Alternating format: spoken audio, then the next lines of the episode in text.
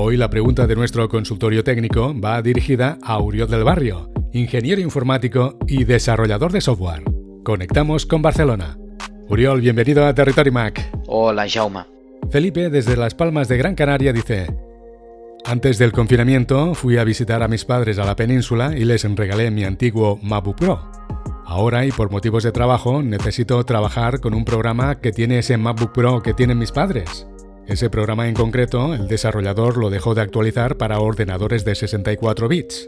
O sea que no lo puedo comprar de nuevo para mi iMac. ¿Hay alguna forma de conectarme al MacBook Pro de mis padres y trabajar en ese programa, pero desde mi iMac? Eh, yo creo que existen, bueno, un par de soluciones, al final es la misma, y es hacerlo con un escritorio remoto. Básicamente es una aplicación que yo instalo en el ordenador en el que me quiero conectar, en modo lo llamamos servidor. Entonces, desde cualquier parte, simplemente conociendo un identificador que aparece en el ordenador donde lo he instalado, desde cualquier otra parte, con mi otro ordenador, puedo conectarme utilizando esta aplicación, poniendo la clave de acceso, que básicamente es un identificador, un número y luego una contraseña que yo he elegido. Existen varias soluciones para hacer esto, especialmente si lo quiere hacer, como es en su caso, desde internet, o sea, vía internet, desde su casa a la casa de sus padres, pues yo creo que hay dos los programas que funcionan especialmente bien. Por un lado, TeamViewer, que es muy conocido. Entonces, básicamente, para TeamViewer lo que sería necesario es yo me cojo el ordenador que está en casa de mis padres, instalo TeamViewer en modo servidor y se queda una aplicación corriendo en el Mac.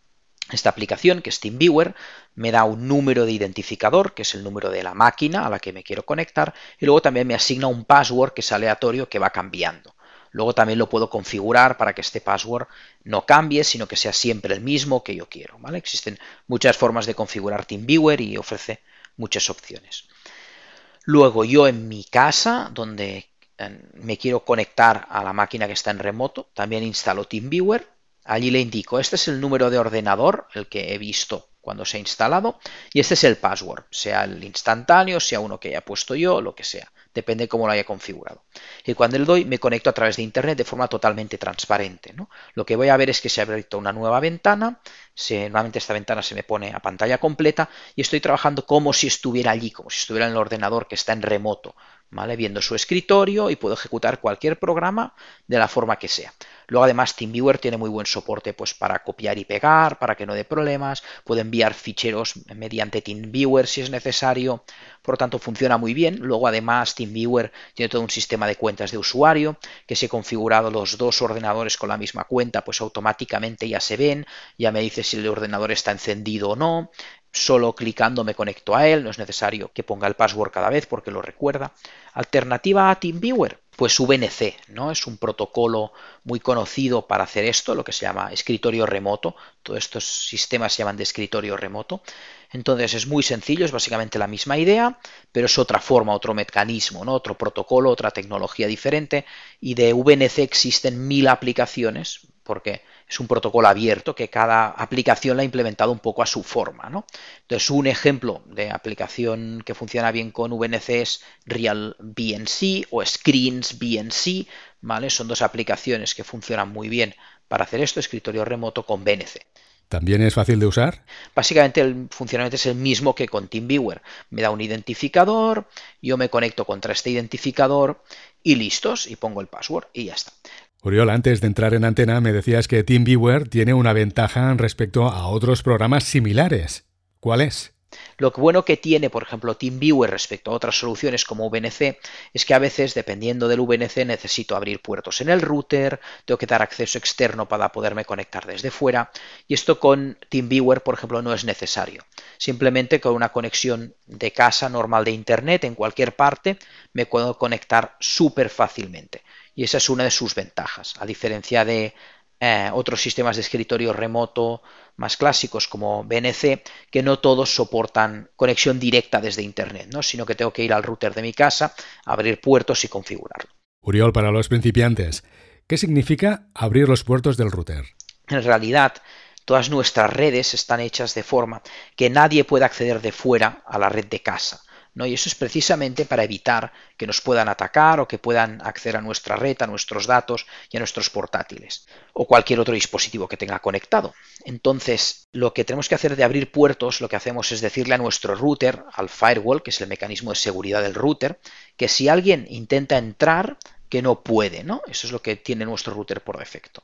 Pero yo puedo modificar este router mediante un mecanismo que se llama abrir puertos, que yo le puedo decir, cuando alguien llame y llame específicamente a este puerto, le voy a dejar entrar a mi casa, ¿no? Le voy a dejar entrar la puerta. Y luego después lo que tengo que garantizar es que lo que haya detrás sea seguro, ¿no?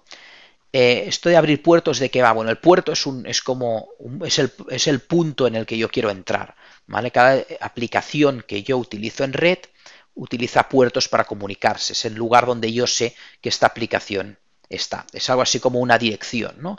Es la mezcla entre la dirección I P, que es eh, donde estoy conectado, y qué software, qué dispositivo hay detrás, ¿vale? Eso es el puerto. Entonces, básicamente, con este tipo de, de eh, softwares, yo tengo que abrir puertos, que es básicamente decirle, mira, cuando entre alguien por, en mi I P y me pida que quiere ir a este puerto, esta localización de esta aplicación, le doy permiso, ¿vale? Y esto es básicamente este mecanismo. Pero es un poco peligroso abrir esos puertos, ¿no? Yo no lo aconsejo, porque esto... Si no sabes muy bien qué estás haciendo y si no tienes de, después un ordenador detrás con el firewall activado y configurado correctamente, pones en riesgo la red de tu casa y también tus ordenadores. Entonces yo no recomendaría en principio hacer esto, a no ser que sea estrictamente necesario y que sepas exactamente qué estás haciendo. Como alternativa, por eso ofrecía de inicio TeamViewer, porque es muy, muy bueno en este aspecto. No necesito preocuparme de abrir puertos, sino que ya lo hace este software, ya se encarga de eh, evitar la necesidad de abrir puertos porque utiliza un servidor de TeamViewer que se encarga eh, de que esto no sea necesario. Por eso recomendaba esta opción. Por último, Oriol, recuérdanos qué debe hacer Felipe. Pues bueno, yo creo instalar TeamViewer en modo servidor en el ordenador de casa de sus padres, activar el acceso, poner el password que quiera, instalarse TeamViewer en su ordenador de su casa, vincularlo o bien por las cuentas o bien con el identificador que le ha dado el programa y conectarse remotamente fácilmente. Si alguien quiere opciones más avanzadas, pues puede trabajar, por ejemplo, con V N C u otros protocolos similares de escritorio remoto en los que va a necesitar abrir puertos o tener una conexión V P N punto a punto de una casa a la otra.